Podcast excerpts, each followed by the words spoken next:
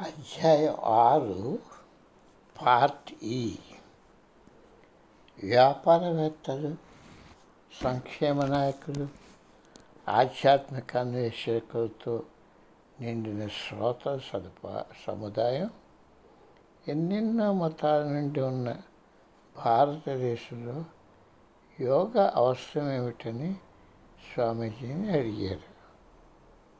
మొత్తం నువ్వేమి చేయాలో చెప్తుంది. యోగా నువ్వు ఎలాగుండాలో బోధిస్తుందని స్వామీజీ జవాబిచ్చారు. ఇలాగ ప్రశ్నల పరంపర జరుగుతూ పోయింది. ఇంతలో గంభీరమైన ఒక వాక్కుతో ఒక ఆయన లేచి నిలబడి స్వామీజీని ఇలా సవాల్ చేశారు. మీరు పశ్చిమ దేశాల్లో పని చేయాలని ఎందుకు అను ఎంచుకున్నారు?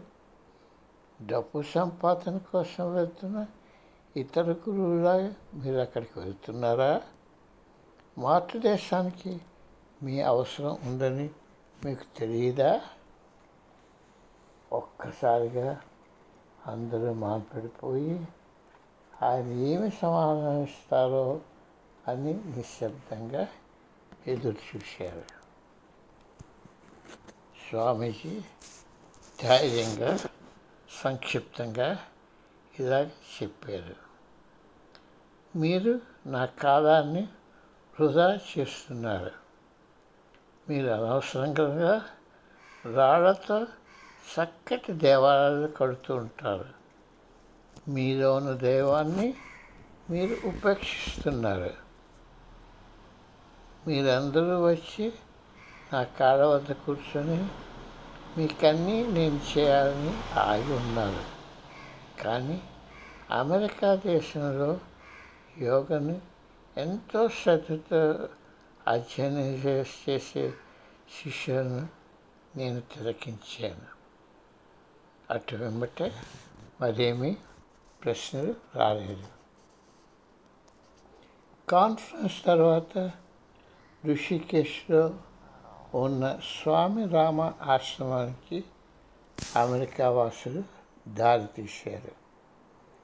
పంతొమ్మిదవ శతాబ్ద ప్రారంభంలో పచ్చదనంతో నిండి ఉండి వంకలు తిరుగుతూ ఉన్న గంగానది ఒడ్డు ఎంతోమంది యోగులకు నివాస స్థలమై ఉండేది. ఋషికేష్ అంటే యోగుల యొక్క జడల కట్ట అని అర్థం. హిమాలయ పర్వతాల్లో నివసిస్తున్న యోగులు ఎత్తైన మంచు శిఖరాల నుండి శీతాకాలంలో క్రిందకు దిగి వచ్చి ఈ పవిత్ర గంగా నది ఒడ్డున తమ సాధనలు చేసుకుంటూ ఋతువులు మారగానే తిరిగి వాళ్ళ గుహలకు తిరిగి వెళ్ళిపోయేవారు. ఈ ప్రాంతంలో శివుని గాథలతో సంబంధం ఉన్న ప్రదేశాలు ఉన్నాయి. ఇప్పటికీ కూడా తెలుసుకోవాలనే కాంక్ష ఉన్న అన్వేషకులకు పవిత్ర ప్రదేశాలు చైతన్య విస్తరణ అనుభవించగల ప్రదేశాలు గోచరిస్తాయి. ఋషికేశ్వర స్వామీజీ చిన్నప్పుడు ఒక గురువుగారు తన గురువుగారితో ఉంటూ ఎన్నో సంవత్సరాలు గడిపారు.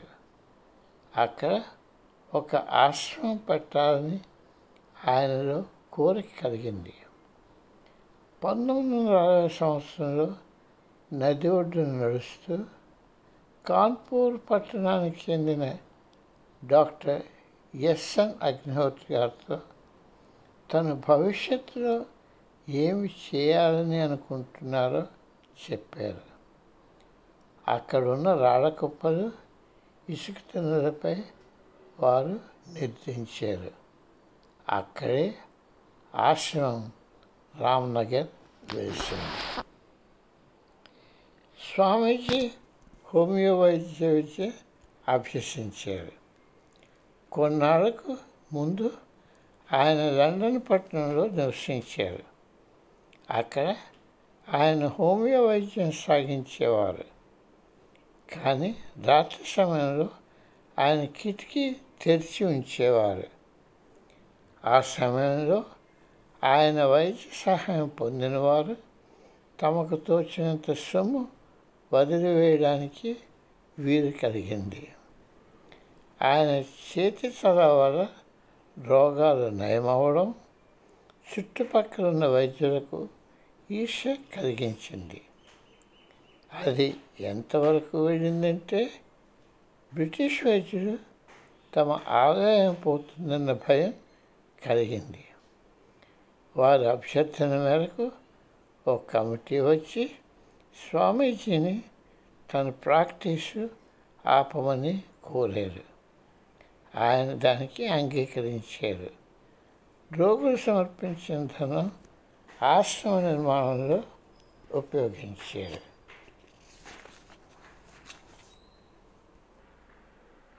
అమెరికా వాసు బృందమంతా ఋషికేశ్ దిగారు ఆ మూడు ఎకరాల ఆశ్రమంలో ఉన్న గదులు ఆ ఊరిలో ఉన్న అతిథి గృహాలు వారితో నిండిపోయాయి. హఠయోగ ధ్యానం ఆధ్యాత్మిక అభ్యాసాలతో నది ఒడ్డునున్న ఆ పవిత్ర ప్రదేశంలో వారు కాలం గడిపారు. సామాన్యంగా జరగలేని సంఘటనలు తెలుసుకొని లిఖితపూర్వకంగా గ్రంథస్థం చేయగోరే అమెరికా పరిశోధకుల కోసం ఒకనాడు స్వామీజీ జగన్మాతను కొలిచే యువకుడైన తన కాపలాదారిని ప్రతి సంవత్సరం జరిగే మతకర్మను తన ఆశ్రమానికి దగ్గరనున్న మామిడితో చేయమని ఆదేశించారు. బుర్రతో నిండిన ఒక చతురస్రాకారపు జాగా చుట్టూ గిరిగీసి మధ్యగోతులో నిప్పు రాజేసి అప్పుడొక అక్కడొక పూజాపూటం అమర్చాడు అతను ఆ చతురస్రాకారపు గదిలోనికి వెళ్ళి ఆ పూజ పెట్టే ముందు ధ్యాన నిముఖుడై రాత్రంతాను ఉదయం కూర్చున్నాడు. మధ్యాహ్న సమయానికి స్వామీజీ అతిథులందరినీ వచ్చి ఆ మతకర్మ పరిసమాప్తి తిలకంచమని ఆహ్వానించారు. వారంతా ఆ గిరి చుట్టూ ఆసీనులు అయ్యారు. ఆ యువకుడు రివ్వటలాగా కదలకుండా ధ్యాన నిముఖుడై మైమరిచి కూర్చున్నాడు. ఆశ్రమంలో పనిచేస్తున్న వంటావిడ ఆమె వండిన ప్రసాదాన్ని తీసుకుని వచ్చి గిరిలోనికి పోయి తన వేళతో అతనికి ముద్దలు తినిపించింది. ఆమెను మానవాకాలంలో వచ్చిన జగన్మాతగా భావించి అతను సజలనయనాలతో ఆమెను వీక్షించాడు. ముందుగానే అతిథులందరూ అతని దగ్గరికి వెళ్ళవద్దని చెడు పెట్టుకోరాదని హెచ్చరింపబడ్డారు. కానీ అతనికి ఇచ్చిన ప్రసాదం తిన్ను పూర్తి చేస్తుండగానే ఆ యువకుడు స్వామీజీ వైపు తిరిగి కొన్ని నిమిషాలు హిందీ భాషలో ఏవేవో అరిచాడు. ఏమీ బదిలేయకుండా స్వామీజీ అతన్ని నిశ్చయంగా పరిశీలిస్తూ ఉండిపోయారు. అప్పుడు ఆ యువకుడు నిప్పురా చేసిన ఆ గోతిని చేరి మండుచున్న కణికలను తీసి చేతిలో ఉంచుకొని వాటిని నాకాడు. మండుతున్న బొగ్గు నుండి పద్దెనిమిది అంగుళాల ఇనుపకాడను పట్టుకొని లాగి దానిని తన నలక పైన గట్టిగా రాశాడు. మరలా మంటల్లో చేపెట్టి నిప్పు కొడుకను తీసుకొని తన నోటిలో వేసుకున్నాడు. అతడు మరలా మంటల నుండి ఇనుపకాడను బయటికి తీసి తన నాలుక మీద రాసుకోవడం మొదలు పెడితే నోటిలోని గుడుకలు బయటపడిపోయాయి. చివరికి ఇదంతా ఆపి చల్ల చేసే గ్రోతి పక్కన నిశ్చితంగా నిశ్శబ్దంగా కూర్చున్నాడు. శుభసూచకమైన ఈ సంఘటన పరిసమాప్తి అయిందని సూచిస్తూ స్వామీజీ లేచి నిలబడ్డారు. ఆ యువకుడు తన గురువు జగన్మాతకు ఓ వాగ్దానం చేయాలని అరచేయాలని వారికి విశదీకరించాడు. కానీ బెదరింపులతో తను ఎవ్వరికి చివరికి జగన్మాతకు కూడా వాగ్దానం చేయనని స్వామీజీ చెప్పారు.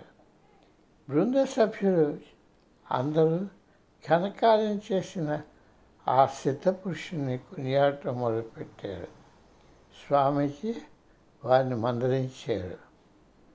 అతను ఒక కాపలాదారు ఒక గురువు కాదు అని ఆయన చెప్పారు. ఇటువంటి భగవత్ ప్రసాదంగా లభించిన సామర్థ్యానికి సామర్థ్యానికి పవిత్రతతో ఏమీ సంబంధం లేదని అది ఏకాగ్రత ఉన్న మనసుతో సాధించవచ్చని స్వామీజీ వారికి స్పష్టీకరించారు. ఫిజిషియం ఛానలింగ్ సీయింగ్ ఆర్ఆర్స్ వంటి ఇతర చిన్న చిన్న ప్రయోగాలు ఆధ్యాత్మిక ఉన్నతని సూచించవని ఆయన తెలిపారు.